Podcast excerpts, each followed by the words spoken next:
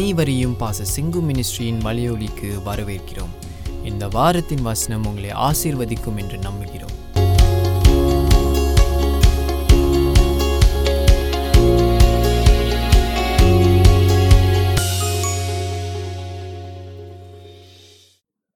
Let the words of these psalms change us, sanctify us. Blessed be the name of Jesus. Glory to God. 42. மானானது நீரோடைகளை வாஞ்சித்து கதறுவது போல் தேவனே என் ஆத்துமா உம்மை வாஞ்சித்து கதறுகிறது. மானானது நீரோடைகளை வாஞ்சித்து கதறுவது போல் தேவனே என் ஆத்துமா உம்மை வாஞ்சித்து கதறுகிறது. என் ஆத்துமா தேவன் மேல் ஜீவனுள்ள தேவன் மேலேயே தாகமாய் இருக்கிறது. நான் எப்பொழுது தேவனுடைய சந்நிதி வந்து நிற்பேன்? உன் தேவன் எங்கே என்று அவர்கள் நாள்தோறும் என்னிடத்தில் சொல்லுகிறபடியால் இரவும் பகலும் என் கண்ணீரே எனக்கு உணவாயிற்று. முன்னே நான் பண்டிகையை ஆசரிக்கிற ஜனங்களோடு கூட நடந்து கூட்டத்தின் களிப்பும் துதியுமான சத்தத்தோடே தேவாலயத்திற்கு போய் வருவேனே. இவைகளை நான் நினைக்கும் போது என் உள்ளம் எனக்குள்ளே உருகுகிறது. என் ஆத்துமாவே, நீ ஏன் கலங்குகிறாய்? ஏன் எனக்குள் தியங்குகிறாய்? தேவனை நோக்கி காத்திரு. அவர் சமூகத்து இரட்சிப்பின் நிமித்தம் நான் இன்னும் அவரை துதிப்பேன். என் தேவனே, என் ஆத்துமா எனக்குள் கலங்குகிறது. ஆகையால் யோர்தான் தேசத்திலும் எர்மோன் மலைகளிலும் சிறு மலையிலிருந்து உமை நோக்கி உமை நினைக்கிறேன். உமது மதகுகளின் இறைச்சலால் ஆழத்தை ஆழம் கூப்பிடுகிறது. உமது அலைகளும் திரைகளும் எல்லாம் என்மேல் புரண்டு போகிறது. ஆகிலும் கர்த்தர் பகற்காலத்திலே தமது கிருபையை கட்டளையிடுகிறார். ராக்காலத்திலே அவரை பாடும் பாட்டு என் வாயில் இருக்கிறது. என் ஜீவனுடைய தேவனை நோக்கி விண்ணப்பம் செய்கிறேன். நான் என் கண்மலையாகிய தேவனை நோக்கி, ஏன் என்னை மறந்தீர்? சத்துருவினால் ஒடுக்கப்பட்டு நான் ஏன் துக்கத்துடனே திரிய வேண்டும் என்று சொல்லுகிறேன். உன் தேவன் எங்கே என்று என் சத்துருக்கள் நாள்தோறும் என்னோடே சொல்லி என்னை நீந்திப்பது என் எலும்புகளை உருவ குத்துகிறது போல் இருக்கிறது. என் ஆத்துமாவே, நீ ஏன் கலங்குகிறாய்? ஏன் எனக்குள் தியங்குகிறாய்? தேவனை நோக்கி காத்திரு. என் முகத்திற்கு இரட்சிப்பும் என் தேவனுமாயிருக்கிறவரை நான் இன்னும் துதிப்பேன். Welcome everybody. இந்த சங்கீதம் 42 இன்னைக்கு பார்க்க போகிறோம். ஆண்டவரே, இந்த வார்த்தைகளை ஆசீர்வதியும். அப்பத்தை பிட்டு கொடுக்கிறவர் நீர். பந்தியிலே அப்பத்தை பிட்டு கொடுக்கிறவர் நீர். தண்ணீரை தருகிறவர் நீர். ஞானஸ்தானத்தை தந்தவர் நீர். S Lord. திருவிருந்தை தந்தவர் நீர். சபையை தந்தவர் நீர். தேவனுடைய உறவை தந்தவர் நீர். இந்த நாளிலே ஆண்டவரே, சபையின் ஒவ்வொருத்தருக்காய் ஜெபிக்கிறோம். அவர்களுக்கு இந்த வசனங்கள் போய் சேரட்டும், அநேகருக்கு போய் சேரட்டும். கர்த்தருடைய வார்த்தை அவர்களை பலப்படுத்தட்டும். மன்னாவை அவர்கள் பெற்றுக்கொள்ளட்டும். திருவசனத்தை அவர்கள் பிட்டு சாப்பிடட்டும். அது அவர்களுக்கு பலத்தையும் சுகத்தையும் ஐஸ்வர்யத்தையும் தரும். காரணம், வார்த்தை எங்கே உண்டோ அங்கே விடுதலை உண்டு, வெற்றி உண்டு. அதன் பிரகாரம் இந்த வசனத்திலிருந்து கிரியை செய்யும் ஐயா. மானானது நீரோடைகளை வாஞ்சித்து கதறுவது போல் தேவனே என் ஆத்துமா உம்மை வாஞ்சித்து கதறுகிறது. மனுஷனுடைய ஆத்துமா தேவனை தேடும்படிக்கு கர்த்தர் படைத்திருக்கிறார். நிறைய தேவனுடைய பிள்ளைகளுக்கு நிறைவில்லாதபடி கொண்டிருந்தால் அதுக்கு முக்கிய ஒரு காரணம் இதுதான். உள்ளத்திலே ஒரு இடம் உண்டு.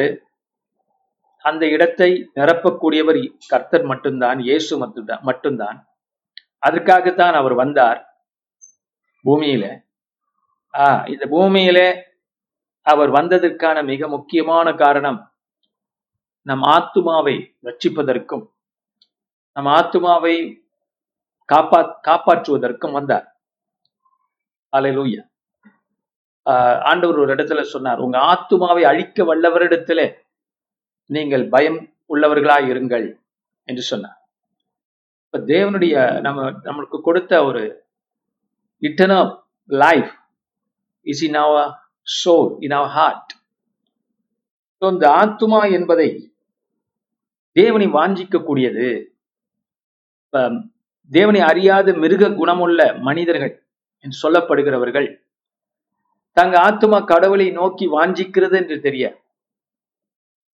ஆனால் தேவ பிள்ளைகளுக்கு அவங்க ஆத்துமா என்பது தேவனை வாஞ்சிக்கக்கூடியதா இருக்கிறது. அப்படி என்றால் எப்படி நீங்க பசி எடுக்குதோ, உங்களுக்கு தாகம் எடுக்கிறதோ, அதுபோல உங்க ஆத்துமாவுக்கு ஒரு தாகம் உண்டு. அது இயற்கையானது, அது வலுக்கட்டாயமா வர்றதில்லை. குறிப்பா மறுபடியும் பிறந்தவங்களுக்கு, இயேசுவை அறிந்தவங்களுக்கு அந்த ஆத்துமா நிச்சயம் வாஞ்சியோடு இருக்கிறது. அவங்க பெரியவங்களா இருக்கலாம், வயசு குறைவா உள்ளவங்களா இருக்கலாம்.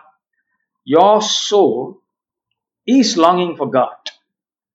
But don't come there, let the devil come and hide it from you. உங்க ஆத்துமா தேவனை வாஞ்சிக்கிறது, அது வினோதம் கிடையாது. அதுக்காக தான் அது படைக்கப்பட்டிருக்கு, மறுபடியும் பிறந்திருக்கிறது, தேவனை அறிந்திருக்கிறது. அப்ப ஆத்மாங்கிறது உங்களுடைய வாஞ்சைகள், உங்களுடைய எண்ணங்கள், உங்களுடைய சித்தம், அபிலாஷைகள் எல்லாம் கலந்ததுதான் ஆத்மா. இதெல்லாம் உள்ளதுதான் ஆத்மா. ஹல்லேலூயா. அப்ப நீங்கள் தேவன் மேல் பிரியமுள்ளவர்களா இருக்க வேண்டும். காரணம் அது உங்களுடைய படைப்பு. இப்ப வாஞ்சிக்கிறீர்கள். ஹல்லேலூயா. கதறுகிறது. மான்கள் கதறும் போல இருக்கு இல்லையா? அவைகள் எப்படிப்பட்டவைகள்? ஆத்துமா அவங்களுக்கு அந்த ஆத்துமாவுக்கு ஒப்பிடப்படுகிறது இந்த இடத்துல. அப்ப மான்கள் என்ன செய்யும்? தாகமா இருக்கும்போது கதறும் போல இருக்கு, நீரோடைகளை வாஞ்சிக்கும். ஏன்னா ரொம்ப வெப்பமான சூழ்நிலையில அவர்களுக்கு ஆறுதலா இருக்கக்கூடியது தண்ணீர்கள், குளிரக்கூடியது. அதுபோலத்தான் நமக்கு வாழ்க்கையில பிரச்சனைகள் அதிகமாகும் போது நம்ம ஆத்துமா எதையோ வாஞ்சிக்கிறது என்று நம்ம உணர ஆரம்பிச்சிடும். வாழ்க்கை சௌகரியமா போகும்போது சம்டைம் நமக்கு தெரியாது. சூடு பிடிக்கும் போதுதான் நமக்கு புரிகிறது, நம்ம எதையோ மிஸ் பண்றோமே, ஆண்டோட்டு போகணுமே, இதுக்காக தானே கிறிஸ்து வந்தார் பூமியில, வார்த்தை மாம்சமாச்சு அப்படின்னு நம்ம வாஞ்சிக்க ஆரம்பிக்கிறோம். அது புரிஞ்சுக்கிறோம். அதுதான் இந்த இடத்துல தாவீது நம்மை பிரதிநிதித்து பாடுகிறான். என் ஆத்துமா தேவன் மேல், ஜீவனுள்ள தேவன் மேலேயே தாகமாக இருக்கிறது. காரணம் என்னன்னா, இந்த தாகம் தணிக்கப்படக்கூடியது. தாகம் மனித குலத்தின் தாகங்கள் அநேகம். ஆனால் உண்மையா நல்ல தாகம் உண்டு, பொய்யான தாகம் உண்டு, மாயமான தாகம் உண்டு. இந்த தாகம் தேவன் மேல் உள்ள தாகம், தேவன் மேல், ஜீவனுள்ள தேவன் மேல். அப்ப கர்த்தர் ஜீவனோடு இருக்கிறார், உயிரோடு இருக்கிறார். அதனால பேதுரு ஒரு கட்டத்துல சுவிசேஷங்கள்ல சொல்றார், உம்மிடத்தில் அன்றோ ஜீவனுடைய வார்த்தைகள் உண்டு, நாங்கள் எங்கே போவோம்னு கேட்கிறார், வேற எங்க போக முடியும்னு கேட்கிறார். காரணம் இயேசுடைய வார்த்தைகளும் இயேசுடைய செயல்களும் இயேசுடைய காரியங்களும் இவர்களை பலப்படுத்தி இருக்கிறது. வெயிலின் நிழல், வெயிலின் அருமை, நிழலின் அருமை வெயிலில் தெரியும் மாதிரி. இப்ப நம்ம கோவிட் டைம்ல சபைக்கு வர முடியல, ஆனால் பாருங்க எல்லோருமே வாஞ்சையோடு வராங்க. ஹல்லேலூயா. ஒரு சில காரணங்களாக வர முடியாதவங்க வரப்போறாங்க, அத்தனை பேரும் வருவார்கள்.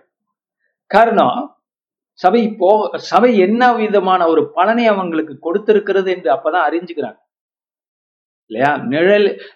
நிழலின் அருமை வெயிலில் தெரியும் மாதிரி சபைக்கு போக முடியாத சூழ்நிலையில தான் சபை எவ்வளவு பெரிய திருச்சபை என்பது, கர்த்தருடைய சபை என்பது, ஒன்று கூடுதல் என்பது எவ்வளவு பிரயோஜனமானது, வாழ்க்கையில எவ்வளவு அத்தியாவசியமானது அப்படின்னு நம்ம அறிஞ்சுக்கிறோம். அது போலதான் இங்க என் ஆத்துமா தேவன் மேல், ஜீவன் உள்ள தேவன் மேல், இன்னும் நம்ம புரிஞ்சுக்கிறோம், நம்ம ஆத்மா வந்து ஜீவனுள்ள தேவன் மேல்தான் தாகமா இருக்குது. ஓகே, இதை நீங்க எப்படி புரிஞ்சுக்கிறீங்கன்னு தெரியல. ஜீவன் அல்லாத தேவன் என்று நம்பப்படுகிறவர்கள் பூமியில உண்டு என்று பவுல் சொல்லுகிறார். அவைகள் மேல் வாஞ்சை அல்ல, ஜீவனுள்ள தேவன் மேல், உயிரோடு இருக்கிறவர். அந்த ஆத்மா ஜீவனுள்ள தேவன் மேலதான் வாஞ்சியா இருக்க முடியும். மற்றதெல்லாம் வெறும் சம்பிரதாயங்கள், கட்டாயங்கள், பிறந்ததுனால செய்கிற காரியங்கள். ஆனா ஜீவனுள்ள தேவன் மேல நம்ம பிரியமா இருக்கிறோம்னா அது ஒரு விசேஷமான ஒரு காரியம் நம்ம ஆத்மாவிலே உண்டாயிருக்கிறது. Christ born in our hearts, கிறிஸ்து நமக்குள் பிறந்திருக்கிறார். அதனாலதான் நம்ம என்ன பண்றோம், பிதாவை தேடுகிறோம், கிறிஸ்துவை தேடுகிறோம். கொஞ்சம் அவரை விட்டு விலகும் பொழுது நம்ம உள்ளம் துடிக்கிறது, நம்ம எண்ணம் தவிக்கிறது, தாகம் உருவாகிறது. So brothers and sisters, don't let the devil bluff you that you don't have a hunger or thirst for God. You do have it. உங்கள்கிட்ட இருக்கு. அது என்ன வேணும், கொஞ்சம் கிண்டி விடணும் அல்லது கிளறி விடணும். அப்பதான் அது என்ன ஆகும், அதுல இருக்கிற அந்த அனல் தெரியும் இல்லையா. அப்ப இங்க பார்க்கிறோம், நான் எப்பொழுது தேவனுடைய சந்நிதியில் வந்து நிற்பேன். ஆமென். எப்பொழுது நான் கர்த்தருடைய வார்த்தை கேட்பேன், எப்பொழுது கர்த்தருடைய பிரசங்கத்தை கேட்பேன், எப்பொழுது திருவிருந்திலே பங்கு பெறுவேன், எப்பொழுது ஞானஸ்தானம் பெறுவேன் என்கிற காரியம் தான் ஆத்துமாவில இருக்கிறது. அது ஃப்ளோ பண்ண விடணும், தடுக்க கூட. எப்பொழுது அவர் சந்நிதி என்பது என்ன, அவருடைய வார்த்தை பேசப்படுகிற இடம், அவருடைய வார்த்தை மாம்சமானது என்கிறதை சுட்டி காட்டுகிற இடம், ஒன்று கூடி 2-3 பேர் இருக்கிற இடத்துல நான் வருகிறேன்னு சொன்னார்கள், அந்த இடம் அதான் சந்நிதி. அப்ப தேவ சந்நிதியில் நாம் நிற்கிறோம், வருகிறோம் என்றால் தேவனுடைய அந்த ஒன்று கூடலை சொல்லுகிறார்கள். 3வது வசனம் பாரும், உன் தேவன் எங்கே என்று அவர்கள் நாள்தோறும் என்னிடத்தில் சொல்லுகிறபடியால் இரவும் பகலும் என் கண்ணீரே எனக்கு உணவாயிற்று. அப்ப மக்கள் சுத்தி இருக்கிற தேவனை அறியாத ஜனங்கள் என்ன கேட்கிறாங்க, நீ தேவன் தேவன் என்று சொல்லுகிறாயே, இயேசு இயேசு என்று சொல்லுகிறாயே, கர்த்தராகிய இயேசு கிறிஸ்து என்று சொல்லுகிறாயே, அந்த உன்னுடைய ஆண்டவர் ஏன் உன்னை கவனிக்கவில்லை, ஏன் உன்னை ஆசீர்வதிக்கவில்லை, எங்கே அவர், உன் வாழ்க்கையில எங்கே அவர் அப்படின்னு கேட்கிறான். கேட்க செய்வான். ஏன்னா நம்ம ஆராதிக்கிறது காணாத தெய்வத்தை, ஆனா ஜீவனுள்ள தேவன் இல்லையா. முதல்ல பார்த்தோம், காணாத தேவன் ஆனால் ஜீவனுள்ள தேவன். A God that we can't see and yet he is alive. நான் இது வந்து பெரிய ஒரு மறைபொருள் கிடையாது. எலக்ட்ரிசிட்டியை உங்களால என்ன செய்ய முடியாது, பார்க்க முடியாது. ஆனா அதோடைய வேலைகள் நடந்து கொண்டு இருக்கிறது. உங்க வீட்டுல கரண்ட், எலக்ட்ரிசிட்டி அதோட வேலைகள் நடைபெற்றுக் கொண்டே இருக்கிறது. அதுபோல தேவனை நீங்கள் பார்க்க முடியாட்டினாலும் அவருடைய கிரியைகள், அந்த ஜீவன் உங்களுக்கு தெரிகிறது. அல்லேலூயா. அப்ப புறஜாதிகள், தேவனை அறியாதவர்கள் அப்படி ஏன் கேட்கிறாங்க உங்களை, அந்த கேள்வி வந்து கொண்டே இருக்கும் இல்லையா. ஆனால் அந்த கேள்விக்கு பதில் உண்டு. அந்த பதில் தேவன் கொடுக்கிற பதில், தேவன் கொடுக்கிற ஆசீர்வாதங்கள், தேவன் கொடுக்கிற வார்த்தைகள், இவைகளே பதில்களாக வரும்.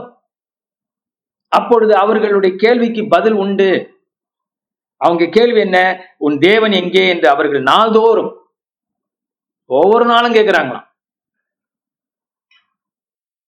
அப்ப சங்கீதக்காரன் என்ன சொல்றான், தாவீது, இரவும் பகலும் என் கண்ணீரே எனக்கு உணவாயிற்று. அப்பா அது அவனை பாதிக்குது. ஹalleluya. அது உண்மையை சொல்றான். நம்ம அப்படி இருக்கக்கூடாது, ஆனால் சில நேரங்கள் அப்படி இருக்கிறோம். அது தாவீது, அது அந்த சங்கீதம் மனுஷனுக்கு ரொம்ப தெளிவா எழுதப்பட்டு கொடுக்கப்பட்டிருக்கு. நம்ம போற எல்லா பாதைகளிலும் சங்கீதக்காரர்கள் போகிறார் இல்லையா? தாவீதுக்கு அந்த காரியம் போகுது. இரவும் பகலும் என் கண்ணீரே எனக்கு உணவாயிற்று. காரணம், எல்லாரும் கேட்கிறாங்க, தாவீத சபைக்கு போற, கர்த்தரை அறிஞ்சிருக்கிற, ஏன் உன் வாழ்க்கையில இன்னும் சில ஆசீர்வாதங்கள் வரவில்லை? அப்போ உங்களுக்கு என்ன ஆகிறது? உள்ளம் உடைகிறது, கண்ணீர் வருகிறது. கண்ணீரே எனக்கு என்னாச்சு? உணவாயிற்று. அப்படின்னா என்ன அர்த்தம்? அவ்வளவு அழுகுறான், வேதனைப்படுறான். சாப்பாடு சாப்பிடுறது எவ்வளவு முக்கியமோ அந்த அளவுக்கு அவன் கண்ணீர் விட வேண்டியது அவசியமா இருக்கிறது அவனுக்கு இல்லையா?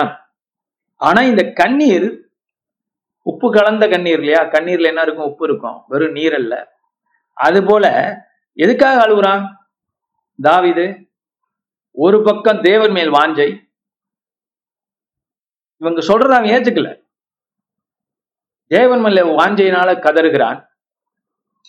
அவன் சந்நிதியில வரணும், ஆண்டவரே இதுக்கு ஒரு பதில் எனக்கு கிடைக்க போகுது அப்படின்னு ஆண்டோர் சந்நிதிக்கு அவன் போக முடியல இந்த கட்டத்துல, அதனால அழுகிறான்.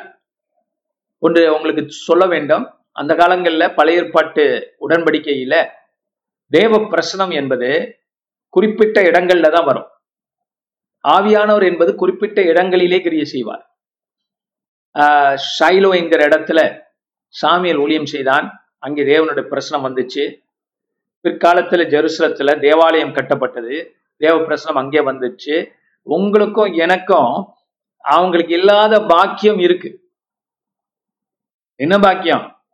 நம்ம எந்த இடத்துல கூடுறோமோ, சபை நடத்துறோமோ, அந்த இடத்துல இயேசு வருகிறார், தேவ பிரசனம் வருகிறது.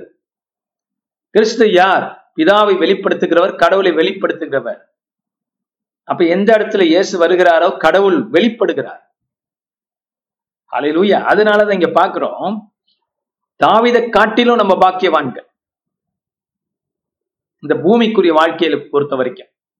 அவன் ராஜாவா இருக்கலாம், பெரிய நாட்டுக்கு, அந்த நாட்டுக்கு ராஜாவாக கர்த்தர் நியமித்திருந்தார்.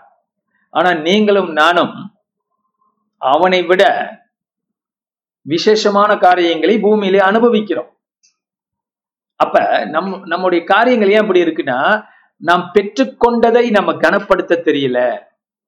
நமக்கு எவ்வளவு பெரிய காரியத்தை கர்த்தர் கொடுத்திருக்கிறார், வார்த்தைகளை கொடுத்திருக்கிறாரே, சாட்சிகளை கொடுத்திருக்கிறாரே, சபை கொடுத்திருக்கிறாரே, பைபிளை கொடுத்திருக்கிறாரே, பாஸ்தரை கொடுத்திருக்கிறாரே, அற்புத அடையாளங்கள் செய்யப்படுகிறது. அப்படிங்கிற அந்த கனம் நாம் செலுத்துவது குறைவா இருக்கிறது. அப்ப புறஜாதி மக்கள், தேவனை அறியாதவங்க கிறிஸ்துவ அறியாதவங்க கேட்கும் போது நம்ம பாதிக்கப்படும். இப்ப தாவீத போல. அப்ப தாவீதோட கண்ணீர் பலவிதமான காரியத்துக்கு அழுகிறான். இரவும் பகலும் என் கண்ணீரே எனக்கு உணவாயிற்று. கண்ணீர் விட்டு திருப்தியாக நான், அவ்வளவுதான் அவனுக்கு முடிகிறது. ஹல்லேலூயா. அடுத்தது பார்ப்போம். ஏன் இன்னும் சொல்றான் பாருங்க, பிரச்சனையை கண்டு மட்டும் அழுவுல, அவங்க கேட்கிறாங்க பாரு, அந்த கேள்விக்கு கர்த்தர் பதில் கொடுக்கணும். அந்த அழுகை இது வேற அழுகை. நான் மனமுறிவா ஆயிடக்கூடாது எந்த பிரச்சனையில். அதான் உண்மை. கிறிஸ்து லூக்கா 4ஆம் அதிகாரத்துல என்ன சொல்றாரு? அவர் ஊழியத்தை அவர் இன்ட்ரடியூஸ் பண்ணும் போது அவர் ஒரு காரியத்தை இயேசு சொல்கிறார் இல்லையா? நான் அதை உங்களுக்கு படிக்க விரும்புறேன். ஏன்னா இப்ப தாவீது உடைய கண்ணீரை நாம் தவறாக புரிந்து கொள்ளக்கூடாது. லூக்கா 4ஆம் அதிகாரத்துல I want to tell you something about a broken spirit. உடைக்கப்பட்ட உள்ளத்தை குறித்து கர்த்தர் என்ன சொல்லுகிறார்? 18ஆம் வசனம். கர்த்தருடைய ஆவியானவர் என்மேல் இருக்கிறார், தரித்திரருக்கு சுவிசேஷத்தை பிரசங்கிக்கும்படி என்னை அபிஷேகம் பண்ணினார், இருதயம் நறுங்குண்டவர்களை குணமாக்கவும். இந்த வசனம் நீங்க நோட் பண்ண வேண்டிய ஒரு வசனம். என்ன போட்டிருக்கு? இருதயம் நறுங்குண்டவர்களை குணமாக்கவும். அவர் வந்திருக்கிறார். இயேசுவோட ஊழியத்தின் காரியத்தை இயேசு விளக்குகிறார். எதுக்காக வந்திருக்கிறார், எதுக்காக மனுஷனாக அவதாரம் எடுத்தார், அவதரித்தார் பூமியில, மனிதனுடைய இருதயங்களை சுகமாக்க. The healing of a man's heart is so important. அப்ப இப்படி பாருங்க, இருதயம் நறுங்குண்டு நம்ம இருக்கக்கூடாது அப்படிங்கிறது கர்த்தருடைய சித்தம். ஏன்னா அதை குணமாக்குறார். அப்ப குணமாக்கப்படுறதுதான் அவருடைய சித்தம். பிதாவின் சித்தத்தை செய்ய நான் வந்தேன். அப்ப மனுஷங்க இருதயம் எப்படி இருக்கக்கூடாது, நறுங்குண்டு இருக்கக்கூடாது, புரோக்கன் ஹார்ட் இருக்கக்கூடாது. அப்ப அதை காஸ்ட் அவுட் பண்ணு. அது எப்படி பாஸ்டர்? கர்த்தரோட வார்த்தையை சொல்லி இயேசுவின் நாமத்தினாலே நான் என் இருதயம் நறுங்குண்டு இருக்க நான் அதை வீசுகிறேன், நான் அதை ஏற்றுக்கொள்ளவில்லை. என் இருதயத்தை கர்த்தர் குணமாக்கி இருக்கிறார். My heart is healed அப்படி சொல்லுங்க. அப்ப காரணம் இயேசு சொல்றாரு, இருதயம் நறுங்குண்டவர்களை குணமாக்க. நிறைய வியாதிகள் வர்றதுக்கு காரணம் இருதயம் நறுங்குண்டு இருக்கிறதுனாலதான். People have broken hearts. Lots of sicknesses come to people because they have a spirit of brokenness. So அந்த ஆத்துமா உடைந்திருக்கும் போது பிசாசு வியாதிகளை கொண்டு வர்றான் உடம்புக்கு. ஏன்னா நம்ம ஆவி ஆத்மா சரீரம் ஒன்றாக இருக்கிறோம், பின்னி பிணைந்து இருக்கிற நமக்குள்ள. அப்ப கர்த்தரோட வார்த்தை தான் நம் இருதயத்தை குணமாக்கி நம் சரீரத்தையும் குணமாக்குது. அதுதான் இங்க பாக்குறோம். அப்ப தாவீதோடைய கண்ணீர் என்பது இருதயத்தின் வாழ்க்கையின் பிரச்சனை கண்டில்ல, கர்த்தரை நான் இன்னும் நேசிக்கணுமே, அவரோட இருக்கலையே, அவருக்கு நான் பணிவிடை செய்யணுமே, இந்த காரியம் நமக்கு அதிகமா இருக்கணும் இல்லைங்களா? காலங்கள் ஓடிக்கொண்டே இருக்கிறது இல்லையா? பிள்ளைகள் டீனேஜ் ஆயிட்டாங்க, டீனேஜ் அடல்ட் ஆகிட்டு இருக்காங்க, அடல்ட் ஓல்ட் ஆகிட்டு இருக்காங்க, எதுவும் எப்படியோ காலங்கள் குறைஞ்சிக்கிட்டு இருக்கு. நாம் தேவனை இன்னும் எவ்வளவு நேசிக்கணும், இன்னும் எவ்வளவு நம்ம அவருக்கு ஊழியம் செய்யணும் அப்படிங்கிற என்ன நமக்குள்ள இருக்கணும். இன்னொன்னு, நான் சொன்னது அந்த நறுங்குண்ட இருதயத்தை தூக்கி போட்டுட்டு வரட்டடி கர்த்தத்தை கொடுத்துரு. Hallelujah. Don't put it back on.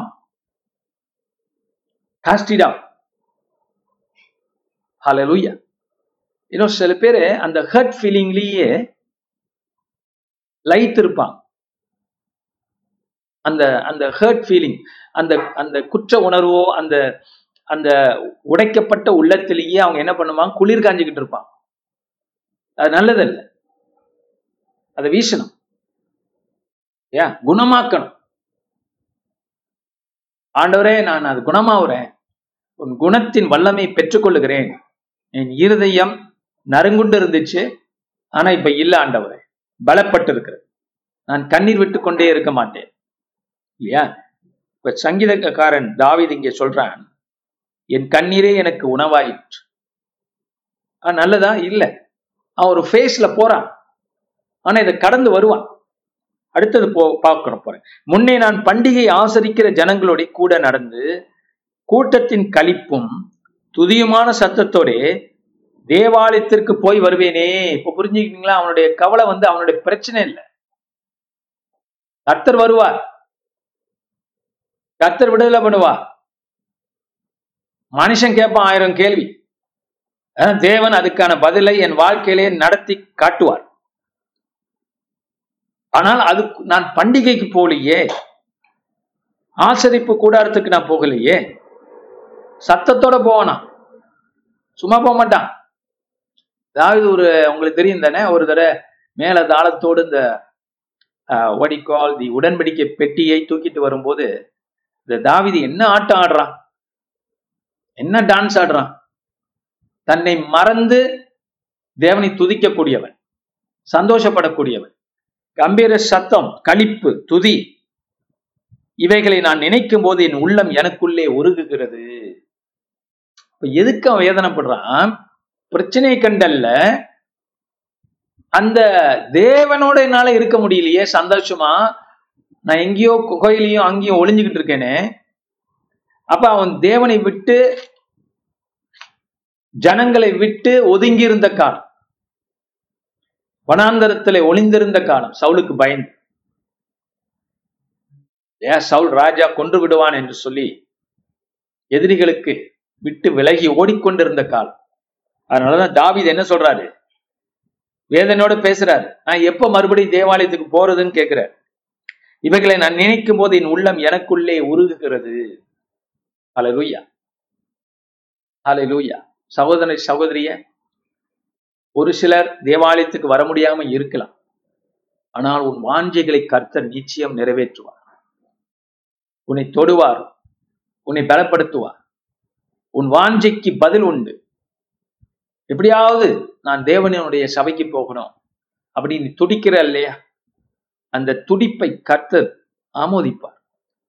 சில பேரு ஞாயிற்றுக்கிழமை ஒரு நாள் வர்றதுக்கே டிமிக்கி கொடுத்துருவாங்க. அப்ப காரணம் என்ன? அவங்களுக்கு இதெல்லாம் விளங்கல. அவங்க ஆத்துமா தேவனை தேடுவது குறைவா இருக்கிறது. தாவீது பாருங்க, அவன் நினைச்சா தனியா இருந்திருக்கு. இது தனியா இருந்து பாடுறான். ஆனா அவன் என்ன நினைக்கிறான்? கூட்டத்தோடு நான் போகணுமேன்னு சொல்றான். அதுக்கு வாஞ்சிக்கிறான். கடவுள் எங்கும் இருக்கிறார். ஒரு வகையில அவன் நினைச்சிருந்தா எந்த இடத்துலையும் வனாந்தரத்திலும் கர்த்தர் அவன் தேடிக்கிட்டா இருக்கிறான், தேவனோட இருக்கிறான். ஆனா அது இன்னொரு காரியம் இருக்குல்ல, அது என்னது? கிறிஸ்துவின் சரீரம் நமக்கு, அவனுக்கும் தான். அல்லேலூயா. ஜனங்களோடு, கிறிஸ்துவின் சரீரத்தோடு. அல்லேலூயா. ஆண்டவர் இந்த கோவிட் டைம்ல நிறைய பேர் சபைக்கு போக முடியுமா, உலகம் முழுதும் இருந்தாங்க. இப்ப மெல்ல எல்லாம் திறக்கும் பொழுது நாம் ஓடுகிறோம். சில பேர் இந்த சுதந்திரத்தை பயன்படுத்திக்கிறது. சபையில வெள்ளிக்கிழமை ஜப கூட்டம், ஞாயிற்றுக்கிழமை ஆராதனைகள், ஆங்கில ஆராதனைகள், இதுக்கெல்லாம் நம்ம 2 தடவையாவது சபைக்கு வர பழகணும். இன்னும் எத்தனை வருஷம் கூட இருக்கிறது? சபைக்கு வர பழகணும். இல்லை பாஸ்டர், எனக்கு வேலை, எனக்கு பிள்ளை அப்படின்னு சொல்லிட்டே இருந்தீங்கன்னா அது எல்லா காலமும் தொடரும். ஹல்லேலூயா. அதுல மிச்ச பிடிக்காது. அதுக்குரிய நேரத்தை நீங்க ஏன் மிச்ச பிடிக்கிறீங்க? கர்த்தர் கொடு. அப்ப என்ன ஆகும்? உங்க டைமை தேவன் விருத்தி பண்ணுவார், உங்க வேலையை விருத்தி பண்ணுவார். மற்ற வகையில கர்த்தர் உங்களை ஆசீர்வதிப்பார். கர்த்தருக்காக நீங்க கொடுக்கிற எந்த காரியம் வேஸ்ட் ஆகாது. அது நேரமா இருக்கட்டும், பணமா இருக்கட்டும், உங்க உங்க ஸ்கில்ஸா இருக்கட்டும், எதுவுமே வேஸ்ட். அப்ப நீங்க உங்க மைண்ட்ல அது ஒரு கஷ்டமா தெரியுதோ இல்லையா, அது தூக்கி வீசணும். ஹல்லேலூயா. என்னை விட்டீங்கன்னா எவ்ரிடே நான் உங்களுக்கு பிரீச் பண்ணுவேன், பிரச்சனையே கிடையாது. ஆனால் நீங்கள் வரணுமே. அப்ப வாஞ்சையோடு தாவீது சொல்றேன் பாருங்க இல்லையா, அந்த வாஞ்சை நமக்கு இருக்கணும். ஹல்லேலூயா. எங்க இருந்தாலும் தேவ சமூகத்துல நான் நிற்பேன். ஹல்லேலூயா. அப்படிங்கிற அந்த வாஞ்சை என்பது மானானது நீரோடைகளை வாஞ்சிக்கிறது போல உங்க ஆத்துமா தேவனை வாஞ்சிக்குது. விரும்புறீங்க, ஆனா மூடிடுறீங்க. நெருப்ப மண்ணை போட்டு என்ன செஞ்சிடறீங்க? மூடிடுறீங்க. இல்ல, உங்களுக்குள்ள எரிகிற நெருப்பு பற்றி எரியட்டும். உங்களுக்குள்ள கிண்டப்படுகிற கர்த்தர் மேல் இருக்கிற வாஞ்சை கிண்டப்படட்டும், உருவாகிக் கொண்டே இருக்கட்டும். பாஸ்டர் கொஞ்சம் சோர்ந்துருச்சு, எழுந்திரிங்க, மறுபடியும் கிண்டுங்க, ஒவ்வொரு நாளும் கிண்டுங்க. ஏன் பவுல் சொல்றாரு ஒரு இடத்துல, ஹிப்ரூல சொல்றாரு, ஹிப்ரூ புஸ்தகத்துல, நாள் எனப்படும் காரியம் இருக்கும் வரைக்கும் ஒருவரை ஒருவர் உற்சாகப்படுத்துங்கன்னு சொல்றாரு. நாள்னு ஒண்ணு இருக்கா? யாரையாவது உற்சாகப்படுத்தணும், பலப்படுத்தணும். ஹல்லேலூயா. அதுக்கு லெக்சர் பண்ணக்கூடாது இல்லையா, அதை லெக்சர் பண்ணி அவங்கள சோகடிச்சு அப்படி இல்லை. நாமளா சந்தோஷப்படுத்துங்க. கர்த்தரை பத்தி பேசலாம், தவறு கிடையாது.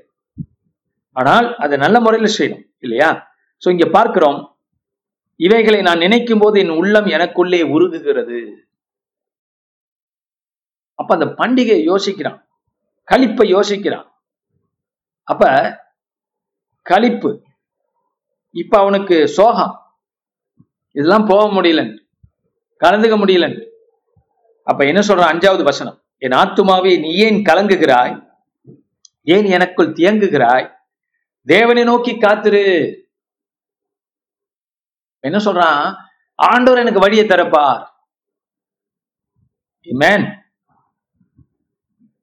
புறஜாதிகள், ஏன் கிறிஸ்தவர்கள் கூட நயாண்டி செய்யலாம், உங்களை பார்த்து சிரிக்கலாம், அதை நீங்க சீரியஸா எடுத்துக்காம நீங்க எழுந்திருக்க கற்றுக்கொள்ளும். சில பேர் எப்படின்னா, உலகத்தான் என்ன சொன்னாலும் பொறுத்துக்குவான், தேவன பிள்ளைய ஒண்ணு சொன்னா அவங்களுக்கு தாங்காது. கிறிஸ்தவங்க அப்படி சொல்லலாமா அப்படிம்பா.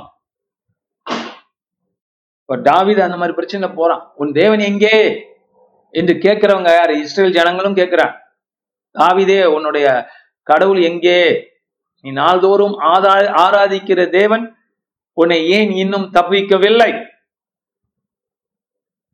அப்ப நல்லா ஒண்ணு கவனமா கேளுங்க, ஜெபத்துக்கான பதில், விசுவாசத்துக்கான பதில் வரணும். அப்ப ஆதி இஸ்ரவேலர்கள் அப்படி இருந்திருக்கிறான், தேவன் கிரியை செய்யணும்னு எதிர்பார்க்கிறான், இல்லையா? இப்ப இருக்கிறவங்க ஜீவனோட தேவனை கொஞ்சம் கொஞ்சம் நம்பிட்டு, தேவன் செய்வாரா செய்ய மாட்டாரா, இவங்களுக்கு அது இல்ல பிரச்சனை, தேவன் செய்வார். தாவீதுக்கு என்ன பிரச்சனை? கர்த்தர் செய்வார், நான் கர்த்தருக்காக காத்திருப்பேங்கிறான். அவனுடைய காத்திருப்பு தொடரல, தெரியுமா? அவன் வாழ்க்கையை ஆண்டவர் மாற்றினார். உடனே அவன் வாழ்க்கையை படிச்சு பாருங்க, கர்த்தர் வந்து அந்த கிரியைகளை செய்யறார், அவனை கனப்படுத்துறார். கொஞ்ச நேரம் தான் இது. ரொம்ப கிறிஸ்தவங்க உலகத்துல ரொம்ப வருஷமா காத்திருக்கிறாங்க, எதுக்குன்னு தெரியல. பெற்றுக்கொள்ளணும், இல்லையா? தாவீது சொல்றான் பாருங்க, என் தேவனே என் ஆத்துமா எனக்குள் கலங்குகிறது. 5வது வசனம், தேவனை நோக்கி காத்திரு. அவன் யாருக்கு சொல்றான்? யாரோட பேசுறான்? தன் ஆத்துமாவோட பேசுறான். என் ஆத்துமாவே நீ ஏன் கலங்குகிறாய்? ஆமென். தாவீது கிட்ட ஒரு இம்பார்ட்டன்ட் கேரக்டரிஸ்டிக் இருந்துச்சு, என்னன்னா தன்னைத்தான் அவன் உற்சாகப்படுத்தக்கூடியவன். இதை நீங்க புரிஞ்சுக்கணும். பவுல் சொல்றாருல, நீ அந்நிய பாஷையில பேசும்போது நீ தேவனோட பேசுகிறாய் அப்படின்னு சொல்றாருல, அது உனக்கு பக்தி விருத்தி இருக்கு, தேர்தலுக்காக பேசுகிறாய். அப்ப அந்நிய பாஷையில பேசும்போது நம்மளை என்ன பண்ணிக்கிறோம்? நம்மை நாமே திடப்படுத்திக்கிறோம். சங்கீதம் காரன் இந்த இடத்துல சொல்லுகிறான், தன் ஆத்மாவோட பேசுறான், என் ஆத்மாவே என் உள்ளமே. அப்ப உங்க பேரை போட்டுக்குங்க, இல்லையா? நீ ஏன் கவலைப்படுற, ஏன் ஏன் கலங்குகிறாய், ஏன் கவலைப்படுகிறாய், ஏன் தியங்குகிறாய் அப்படின்னு தன்னோட ஆத்மா என்ன பண்றான்? பூஸ்ட் கொடுக்கிறான். எழுந்து தேங்காது, கலங்காது, பலமாறு. ஏன்னா நிறைய நேரங்கள்ல தாவீதோட வாழ்க்கையில அவனை ஆறுதல் படுத்துறதுக்கு எவனும் இல்லை. ஏன்னா அவன் தான் தலைவன், மற்றவங்களாம் இன்னும் சோர்ந்துட்டாங்க, இவனுடைய ஆறுதலை தான் அவங்களாம் எதிர்பார்க்கிறாங்க. தாவீதை ஆறுதல் படுத்துறதுக்கு ஒரு நாதி கிடையாது. அவன் மனைவிகளா இருக்கட்டும், அவனோட பிள்ளைகளா இருக்கட்டும், அவனோட உடன் இருக்கிறவங்களா இருக்கட்டும், நிறைய பேரு அவனை பார்த்து இவங்க பலப்பட்டாங்களே தவிர தாவீதை என்கரேஜ் பண்றதுக்கு ஆள் கிடையாது, பலப்படுத்துறதுக்கு ஆள் கிடையாது. அதனாலதான் தேவனை நோக்கி பார்க்கிறான், அவனாலதான் அவன் தன்னைத்தானே திடப்படுத்திக்கிறான். அந்த தன்னைத்தான் திடப்படுத்துகிற காரியம் உங்களை நீங்க பலப்படுத்திக்கணும். அல்லேலூயா. எத்தனை வருஷம் மற்றவங்க உங்களை பலப்படுத்துவாங்க நீங்க காத்திருக்கிறது, அது எக்ஸ்ட்ரா ஆண்டவர் செய்வார். சபையை வச்சிருக்கிறார், மற்றவர்களை வச்சிருக்கிறார் சபையில உங்களுக்காக. ஆனால் இந்த கட்டத்தை நீங்க வரணும், உங்களை நீங்களே பலப்படுத்திக்கணும். ஆமென். தாவீது என்ன பண்ணுவான்? சோர்ந்து இருந்தா தேவனை பாடுவான், தேவனுடைய பாடல்களை பாட ஆரம்பிச்சிடும். அந்த பாடல்கள் தான் சங்கீதமா நமக்கு எழுதப்பட்டிருக்கு. இதை எடுத்து நீங்க படிக்கலாம், பாடலாம், ஏதாவது ராகம் போட்டு பாடலாம் கர்த்தர்ட்ட, இல்லையா? மான்கள் நீரோடை வாஞ்சித்து கதறும் போல் தேவனே, இந்த சங்கீதத்தை பாடியிருக்காங்க இல்லையா? பக்திமான்கள் பாடியிருக்கிறாங்க இந்த சங்கீதத்தை. இங்கிலீஷ்லயும் இருக்கு இல்லையா, as the dear pant of அப்படிங்கிற பாடல்கள்லாம் உண்டு. இங்க பார்க்கிறோம், என் தேவனே, அதனால தேவனை நோக்கி காத்திரு, காத்திரு. முக்கியமான வார்த்தை காத்திருக்கிறவங்க சும்மா வெயிட் பண்ண, ஒண்ணுமே செய்யாம வெயிட் பண்ண, அது இல்லை. ரொம்ப பேர் இந்த அமைதியாயிரு, காத்திரு அப்படிங்கறது எப்படி எடுத்துக்கிறாங்கன்னா, அப்படியே இருக்கணும், ஒண்ணுமே செய்ய வேண்டாம். நம்ம அப்படி இல்லை. எப்படி காத்திருக்குன்னா, சமாதானத்தோடு காத்திருக்கணும், கர்த்தர் கொடுத்துட்டாருன்னு காத்திருக்கணும். நம்மளை பொறுத்த வரைக்கும் பெற்றுக்கொண்டோம், சரியா? அது வெளியரங்கத்துல உருவாகிற வரைக்கும் காத்திருக்கிறோம். இன்ஃபேக்ட் அது கூட நமக்கு ஒரு காத்திருப்புங்கிறது பொறுமை. அந்த பொறுமையோடு இருக்கிறோம், பெற்றுக்கொண்டுட்டோம் அப்படிங்கிற நம்பிக்கை, விசுவாசம், அன்பு.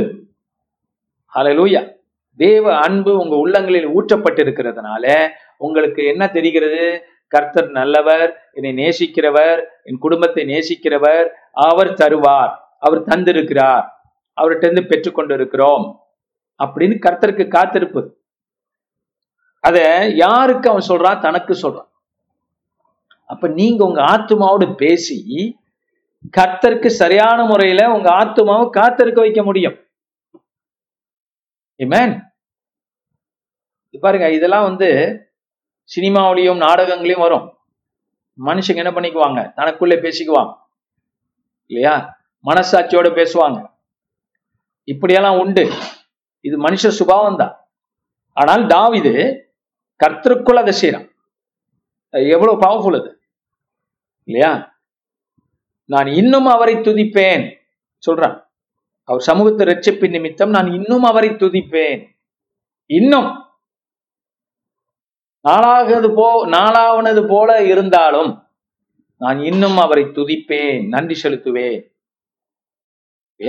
துதிப்பேன், துதிப்பேன், துதித்து கொண்டே இருப்பேன், இல்லையா? ஃபாதர் பாடி இருக்கிற துதிப்பேன், துதிப்பேன், துதித்து கொண்டே இருப்பேன். ஹல்லேலூயா. அதேதான் தாவீது சொல்றான், இன்னும் அவரை துதிப்பேன். துதிச்சு முடிஞ்சாச்சா? மறுபடியும் துதிப்பேன். துதித்தது பத்தலையா? இன்னும் துதிப்பேன். துதித்தது போதுமா? இன்னும் துதிப்பேன். அப்ப இதுதான் எல்லா காலங்களிலும் கர்த்தரை துதிப்பது. 6வது வசனம், என் தேவனே, என் ஆத்துமா எனக்குள் கலங்குகிறது, ஆகையால் யோர்தான் தேசத்திலும் எர்மோன் மலைகளிலும் சிறு மலையிலும் இருந்து உம்மை நினைக்கிறேன். எங்கிருந்து நினைக்கிறாராம் தாவீது? யோர்தான் தேசத்திலும் எர்மோன் மலைகளிலும் சிறு மலையிலிருந்து உம்மை நினைக்கிறேன். மலைகள்ல நின்று தாவீது தேவனை நினைக்கிறார். அந்த யோர்தான் என்பது என்ன? நதி ஓடுகிற இடம். தேசத்துல, அந்த யோர்தான் தேசத்துல என்னெல்லாம் நடந்திருக்கு? இப்ப தாவீது என்ன சொல்ல வர்றாரு? ஜோஷுவா அந்த இடத்துல தானே கடந்து போனாரு, அதெல்லாம் அவர் யோசிக்கிறார். அல்லேலூயா. ஜோஷுவா அந்த இடத்துல தான் இஸ்ரவேலை கடந்து பண்ணி கர்த்தர் எங்க கொண்டு வந்தார்? கானான் தேசத்துக்கு ஃபுல்லா. அதுக்கு முன்னால மோசஸ் செங்கடலை பிளந்து அங்கே கொண்டு வந்தார், வனாந்தரத்துக்கு கொண்டு வந்தார். இப்ப இதெல்லாம் தாவீதுடைய மனத்திரையில ஓடுது. இது ஓடும்போதுதான் தேவனை துதிக்கிறார், கர்த்தருடைய சாட்சிகளை யோசிக்கிறார், கர்த்தருடைய பிரசனங்களை யோசிக்கிறான், கடந்து போன காலங்களிலே கர்த்தர் செய்ததை அவன் யோசிக்கிறான். நீங்க யோசிக்கிறீங்களா? யோசனை செய்யுங்க.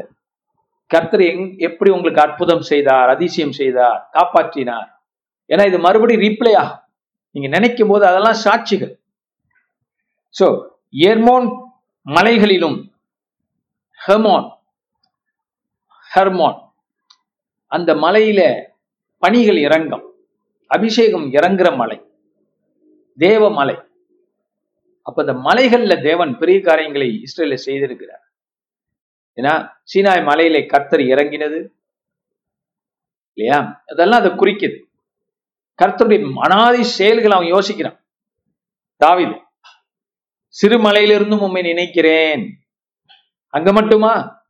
சின்ன மலைகளிலும் அவன் கர்த்தரை நினைக்கிறான். காரணம் என்ன? காரணம் எல்லாம் இந்த மலைகளில், அதாவது இஸ்ரேல ஜாகிரபி என்னன்னா, எந்த இடத்துல போய் நின்னாலும் ஒரு சரித்திரம் புரியும், ஒரு சரித்திரம் அந்த இடத்துல நடந்துருக்கு. அதனாலதான் தாவீதுக்கு அது தெரியும், இந்த இடத்துல என்ன நடந்துச்சு, கர்த்தர் என்ன செஞ்சார், இந்த இடத்துல வெற்றி கொடுத்தார், பிலிஸ்தர்கள் நொறுக்கப்பட்டார்கள், இதெல்லாம் அவனுக்கு தெரியும். அப்ப அதுதான் அவனுக்கு பைபிள், அந்த காலத்து ஜியோகிராஃபி தான் பைபிள் அவனுக்கு. அதெல்லாம் நினைச்சு கர்த்தர் துதிக்கிறான். 7வது, உமது மதகுகளின் இறைச்சலா ஆழத்தை ஆழம் கூப்பிடுகிறது. இந்த சங்கீதத்துல இந்த வசனத்தை எல்லோருமே ரொம்ப ரசிப்பாங்க.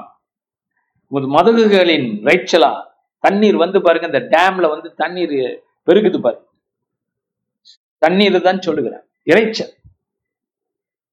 முதல்ல எப்படி ஆரம்பிச்சா, மான்கள் நீரோடை வாஞ்சிப்பது போல், தண்ணீரை வாஞ்சிக்கிற மான்கள் போல. இப்ப இந்த மதகுகளின் இறைச்சல் என்னது? வாட்டர்ஸ். சொன்னார்ல, சுரந்து கொண்டே இருக்கக்கூடிய தண்ணீர், த லிவிங் வாட்டர், ஜீவனுள்ள தண்ணீர் வந்து கொண்டே இருக்கும். ஸோ பைபிள்ல ஜீவனுள்ள தண்ணீர் உடைய சத்தம், இறைச்சலின் சத்தம், வெற்றியின் சத்தம். ஆமென். ஏன்னா செங்கடல் ஒரு தடவை அவங்களை காப்பாத்திடுச்சு, வெற்றி. யோர்தான் நதி அவர்களை காப்பாற்றினது, வெற்றி. நமக்கு தண்ணீர்கள் நம்மளை காப்பாற்றி இருக்கிறது, ஞானஸ்தானம். நோவாவுடைய காலங்கள்ல தண்ணீர் ஒரு பக்கம் தேவனை அறியாதவர்களை அழித்து, தேவனுடைய உடன்படிக்கை பெற்றவர்களை காப்பாற்றின. அதே தண்ணி மிதக்க வச்சு கொண்டு போனுச்சு, அதுபோல சுமந்தது தண்ணி. ஆக இப்ப புரியுதா, தாவீது சொல்லும் பொழுது மதகுகளின் வெற்றியின் சத்தம் உண்டுன்னு சொல்றான். அந்த தண்ணீர் ஒரு பிரேக் த்ரூ வரப்போகுது அப்படின்னு சொல்றான். ஆழத்தை ஆழம் கூப்பிடுகிறது. ஆழம் என்ன? என் உள்ளத்தின் ஆழம், அந்த ஆழத்தை கூப்பிடுகிறது. கடவுளை அறிகிற அறிவின் ஆழம் எனக்கு வேணும் ஆண்டவரே. ஆமென். பாருங்க, இல்ல தண்ணீர் உருவகம் நிறைய இருக்கு. அவனோட கண்ணீர், அந்த கண்ணீருக்கு பதில் மதகுகளின் இறைச்சலால் வரக்கூடிய தண்ணீர் அலைகள் ஆழத்தை ஆழம் கூப்பிடுகிறது. முது அலைகளும் திரைகளும் எல்லாம் என் மேல் புரண்டு போகிறது, புரண்டு போகிறது. ஆனால் அவன் சாகவில்லை, யோனா போல தப்பிக்கிறான். அவனை எதுவும் முக்க முடியல, அவனை யாரும் வாழ்க்கையை முடிக்க முடியல. அவன் வாழ்க்கை கர்த்தரோட கருத்துல இருக்கு எல்லா சூழ்நிலையும். சோ சகோதரனே சகோதரிய, இன்றைக்கு நான் சொல்லுகிறேன், உன்னுடைய வாழ்க்கை கர்த்தரோட கருத்துல இருக்கிறது, உன் குடும்பத்தின் காரியங்கள் கர்த்தரோட கருத்துல இருக்கிறது, உன்னுடைய படிப்பு கர்த்தருடைய கருத்துல இருக்கிறது. நீ பயப்பட வேண்டியதில்லை, திகைக்க வேண்டியதில்லை. இந்த இடத்துல பார்க்கிறோம், ஆழத்தை ஆழம் கூப்பிடுகிறது. இப்ப நம்ம ஆழம் ஆக தேவன் வாழ்க்கையில சில காரியங்களை ஏன் அனுமதிக்கிறார்? நம்ம உள்ளம் ஆழமாக வேண்டும். சில பேர் பாருங்க, மற்றவங்களை ஈஸியா நோகடிச்சிடுவாங்க வார்த்தைகளால். காரணம் என்ன? ஆழம் இல்லை. ஆழம் பெற்றவர்கள் ஏன்னா அவங்க கடந்து போன பாதைகளை யோசிச்சு மற்றவங்களை ஹர்ட் பண்ண யோசிப்பான். ஆனா அந்த கடப்புடான்னு ஆளுங்களை இஷ்டத்துக்கு பேசுறாங்கல்ல, அவங்களுக்கு ஆழம் பத்தலை. அதனால ஆழமான காரியங்கள் அவங்களுக்கு விளங்காது. அதனால ஆழம் ஆழத்தை கூப்பிடுகிறது. நம் உள்ளத்தின் ஆழத்தை தேவன் ஆழம் அடைக்கிறது, நிரப்புகிறது. அல்லேலூயா. அப்படியே நீங்க பார்க்கலாம். இதை பார்க்கும்போது எவ்வளவு அருமையா இருக்கிறது. நம்ம இருதயம் கர்த்தரை சுமக்கிற பாண்டம், நம்ம சரீரம் கர்த்தரோட வல்லமை சுமக்கிறது. The power of God எப்படி வரும் நம்ம மேல?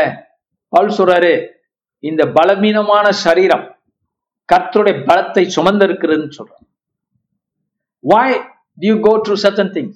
God is pouring out His power and grace on you. ஆழத்தை ஆழம் கூப்பிடுகிறது இல்லையா? இந்த வெளியில இருக்கக்கூடிய உணர்ச்சிகள் இதெல்லாம் தூக்கி போட்டுட்டு உள்ள ஆழத்துல விசுவாசம் இருக்குல்ல, நம்பிக்கை இருக்குல்ல, நெருப்பு இருக்குல்ல, அதை வெளியில கொண்டு வா.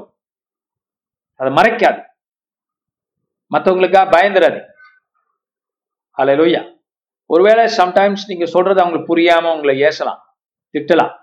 நீங்க என்ன பண்ணுங்க, சரி இன்னும் கொஞ்சம் நல்ல முறையில சொல்ல ஆண்டவர் எனக்கு சொல்லித்தாரும் கேட்டுக்கோங்க. நீங்க சொல்ல வர்றது நீங்க நிறைய பேர் கரெக்டா வச்சிருக்கீங்க, சொல்ற முறை தப்பா இருக்கு. இப்ப உங்க உள்ளத்துல ஆழம் தேவை, உங்க ஞானத்துக்கு ஆழம் தேவை, உங்க பேச்சுக்கு ஆழம் தேவை. அந்த முடிவை எடுங்க. எப்படி பாஸ்டர் நான் ஆழமாகிறது? சங்கீதங்களை தனிக்கும் படிங்களேன். அல்லேலூயா. அடுத்தது போவோம். ஆகிலும் கர்த்தர் பகற்காலத்திலே தமது கிருபையை கட்டளையிடுகிறார். ஆகிலும் என்ன சொல்றான்? ராத்திரில அழுவுறானா, ஆனா இறைச்சலின் சத்தம் வருதுன்னு அதுவும் தெரியுது அவனுக்கு. அதனால பகல்ல என்ன ஆகுறான்? தமது கிருபை கட்டளையிடுகிறார். லோரிட்டுக்கார். அப்ப இவன் பயந்ததெல்லாம் யாரு? என்ன இவனோட பயந்தான், அதை மீறினவன். உண்மை எது? வெளிச்சம். பகல் எது? கர்த்தர். சூரியன் எது? இயேசு. ஆக பகல்ல என்ன வருகிறது? கிருபை. இது தேவ செயல், கிரியைகளினால் அல்ல, கிருபையினால் இல்லையா? அந்த கிருபை வருகிறது.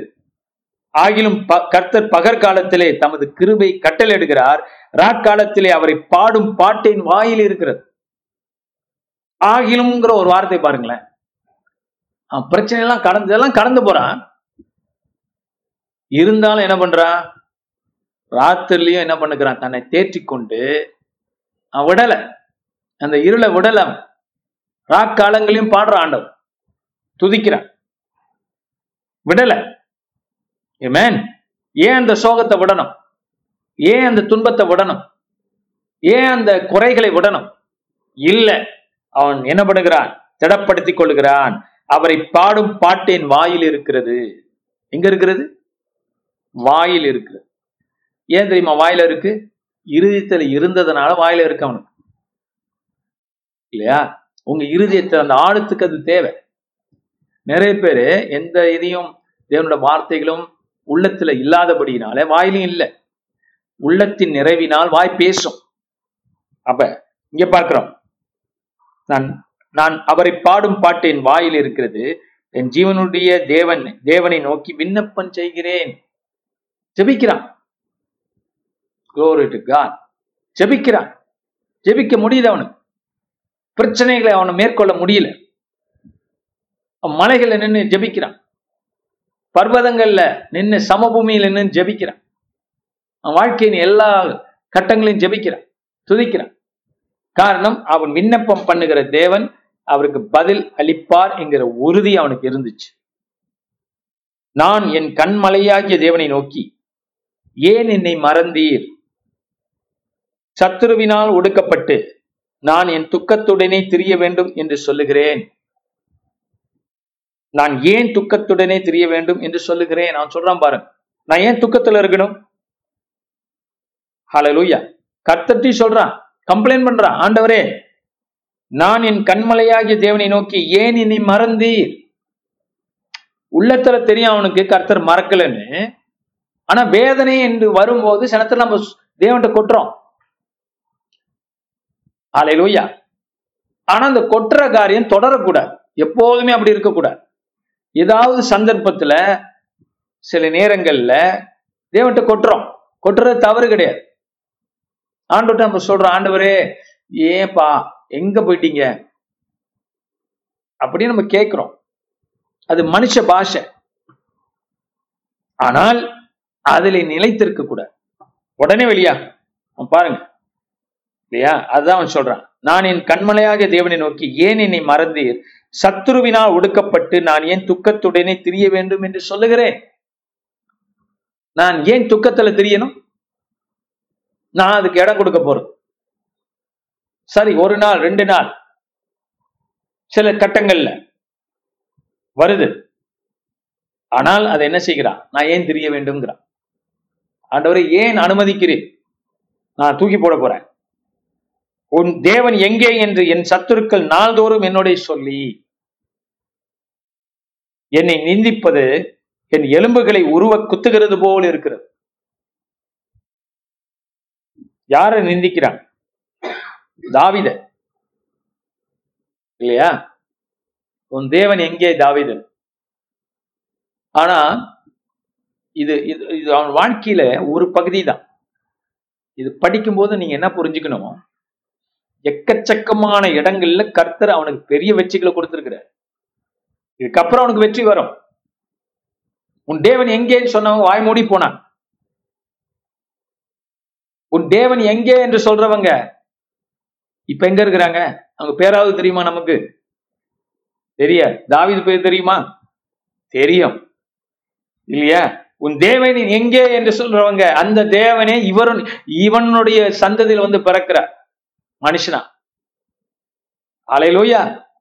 பாருங்க, ஆண்டவர் தாவீது பேரை அன்றைக்கும் உயர்த்தினார், என்றைக்கும் உயர்த்துகிறார். தாவீதின் குமாரனே என்று மக்களை வாய் நிறைய கூப்பிட வைத்தார் தன்னையே. அந்த தாவீதின் வம்சத்துல வந்து பிறந்தவர் இயேசு இல்லையா? உன் தேவன் எங்கே என்று சொன்னவர்கள் மத்தியில எங்கே? தாவீது சந்ததியிலே என்று பார்க்கிறோம். என் ஆத்துமாவை 11வது வசனம், நீ ஏன் கலங்குகிறாய், ஏன் எனக்குள் தேங்குகிறாய், தேவனை நோக்கி காத்திரு, என் முகத்திற்கு இரட்சிப்பும் என் தேவனுமாய் இருக்கிறவரை நான் இன்னும் துதிப்பேன். பாத்தீங்களா? என் முகத்திற்கு இரட்சிப்பு. எங்க இரட்சிப்பு? முகம். உங்க முகத்துக்கு இரட்சிப்பு, விடுதலை. அதாவது உங்களை வெட்கப்பட்டு போகாதபடி காப்பாற்றுவார், இரட்சிப்பார். ஹல்லேலூயா! இந்த தாவீது எப்பேற்பட்ட ஒரு ராஜாவாக ஆக்கப்பட்டான், அதுக்கப்புறம் எப்பேற்பட்ட ஒரு சந்ததியை கர்த்தர் அவனுக்கு தந்தார் இல்லையா? தாவீது இயேசுக்கு இல்லையா? இயேசுக்காய் அவன் பாடின பாட்டு. ஹல்லேலூயா! இந்த பாடுகள்ல கிறிஸ்து போகிறார், அதுக்கு வர்றேன். இந்த சங்கீதம் இயேசு பாடுறதாக கூட நீங்க எடுத்துக்கலாம். என் தேவனை, என் தேவனை ஏன் என்னை கைவிட்டீர். அந்த மனுஷனாக வந்த கிறிஸ்து. ஹல்லேலூயா! தேவனை தேடுகிறார், தேவனுக்காக காத்திருக்கிறார். தாவீதின் துக்கம் அவருக்கும் வந்தது, வேதனை வந்தது. ஆனால் அந்த வேதனை கொஞ்ச நாள் தான். 3வது நாள் உயிரோடு எழுந்தரித்தார், வெற்றியை பெற்றார். தாவீதை போல் தாவீதுக்கு உண்டான நிச்சயமான கிருபைகளை கிறிஸ்து எடுத்துக்கொண்டு நமக்கு தந்திருக்கிறார். ஹல்லேலூயா! என்று பார்க்கிறோம். அந்த இடத்துல பாத்தீங்களா, 10வது வசனம், உன் தேவன் எங்கே என்று என் சத்துருக்கள் நாள்தோறும் என்னோட சொல்லி என்னை நிந்திப்பது என் எலும்புகளை உருவ குத்துகிறது போல் இருக்கிறது. உருவ குத்துனாங்களா? இயேசுவே குத்துனா. உருவ குத்துன போது தண்ணீரும் இரத்தமும் வெளியான சிலுவையில் அடித்தார்கள். உன் தேவன் எங்கே என்று கேட்டார்கள். இயேசுவை பார்த்து, ஆண்டவருக்கு நீ வாஞ்சியா இருந்தாயே, ஆண்டவரை பற்றி பிரசங்கம் பண்ணினாயே.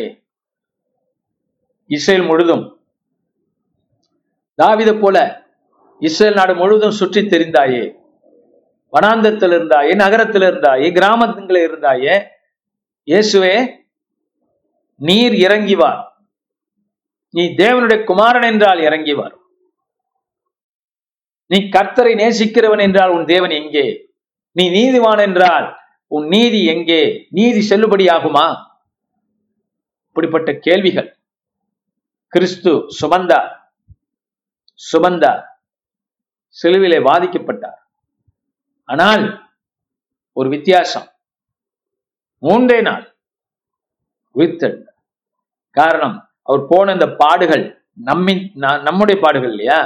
நம்ம கண்ணீர், நம்ம வியாதிகள், நம்ம பாவங்கள் எல்லாவற்றையும் அவர் தன் சரீரத்தில் சுமந்து மூன்றாம் நாள் உயிர்த்தெழுந்தார் இல்லையா? உயிரோடு இருக்கிறார் இல்லையா? அப்ப இந்த குமாரன், தாவிதின் குமாரன் வெற்றியை பெற்றார் இல்லையா? மதகுகளின் இறைச்சல், அலைகள், திரைகள் இதெல்லாம் அவர் மேல் வந்துச்சு, யோனாவை போல. ஆனா எதுவும் அவரை கொல்ல முடியவில்லை, இயேசுவை. காரணம், அவர் ஜீவனுள்ள தேவன் இல்லையா? கொல்ல முடியல. கடவுளை கொல்ல முடியுமா? மனுஷனை தான் கொன்னாங்க, கடவுளை கொல்ல முடியாது.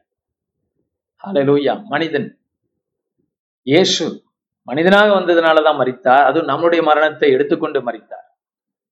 ஆனால் சிலுவையிலே அவர் நமக்கு ஜெயத்தை கொடுத்துட்டார். என் ஆத்துமாவை நீ ஏன் கலங்குகிறாய், ஏன் எனக்குள் தியங்குகிறாய், தேவனை நோக்கி காத்திரு, பதில் வரும், வெற்றி வரும், என் முகத்திற்கு ரட்சிப்பு, ஆமென், சபைக்கு ரட்சிப்பு, சபைக்கு விடுதலை, சபைக்கு சுகம், சபைக்கு பண பிரச்சனைகளிலிருந்து விடுதலை உண்டானது சிலுவையிலும் உயிர்த்தெழுதலிலும். நமக்காக அவர் தரித்திரமானி ஆகி நம்மை ஐஸ்வர்யனாக மாற்றினார். ஒன்றுமில்லாதவராய் சிலுவையிலே மரித்தார். இப்பொழுது அவருக்கு சரீரம் உண்டு, பூமியிலே நம்ம தான் அவருடைய சரீரம். இப்பொழுது அவருக்கு மனிதன் தனிமையாயிருப்பது நல்லதல்ல என்று ஆடாமை படைத்த தேவன், ஏவாளை உண்டாக்கின தேவன் திருச்சபையை கிறிஸ்து கரத்துல கொடுத்திருக்கிறார். கிறிஸ்து தனியாயிருப்பது நல்லதல்ல என்று சொல்லி நம்மையெல்லாம், நம்ம ஆத்துமாக்களை எல்லாம் அவருக்கு கொடுக்கப்பட்டிருக்கிறது. ஏசியா சொல்றான் வேற மாதிரி. எப்படி சொல்றான்னா, அவர் தன் சந்ததியை காண்பார். தாவீது கண்டான், நாம் காண்கிறோம். நீங்க பாக்குறீங்களா? உங்க பார்வை எப்படிப்பட்டது? ஹல்லேலூயா. தாவீது போல காத்திருப்போம். வெற்றி உண்டு. காத்திருப்பது சும்மா இல்ல, விசுவாசத்துல, நம்பிக்கையில செயல்படுத்தி கொண்டிருப்போம். அதான் காத்திருக்கு. ஹல்லேலூயா.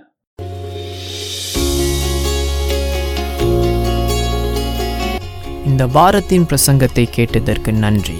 மீண்டும் வெவ்வேறு செய்திகளை கேட்க pastorsenguministries.com என்ற இணைய பக்கத்திற்கு செல்லலாம். அடுத்த வாரம் உங்களை பாஸ்டர் செங்கு மினிஸ்ட்ரியில் சந்திப்போம்.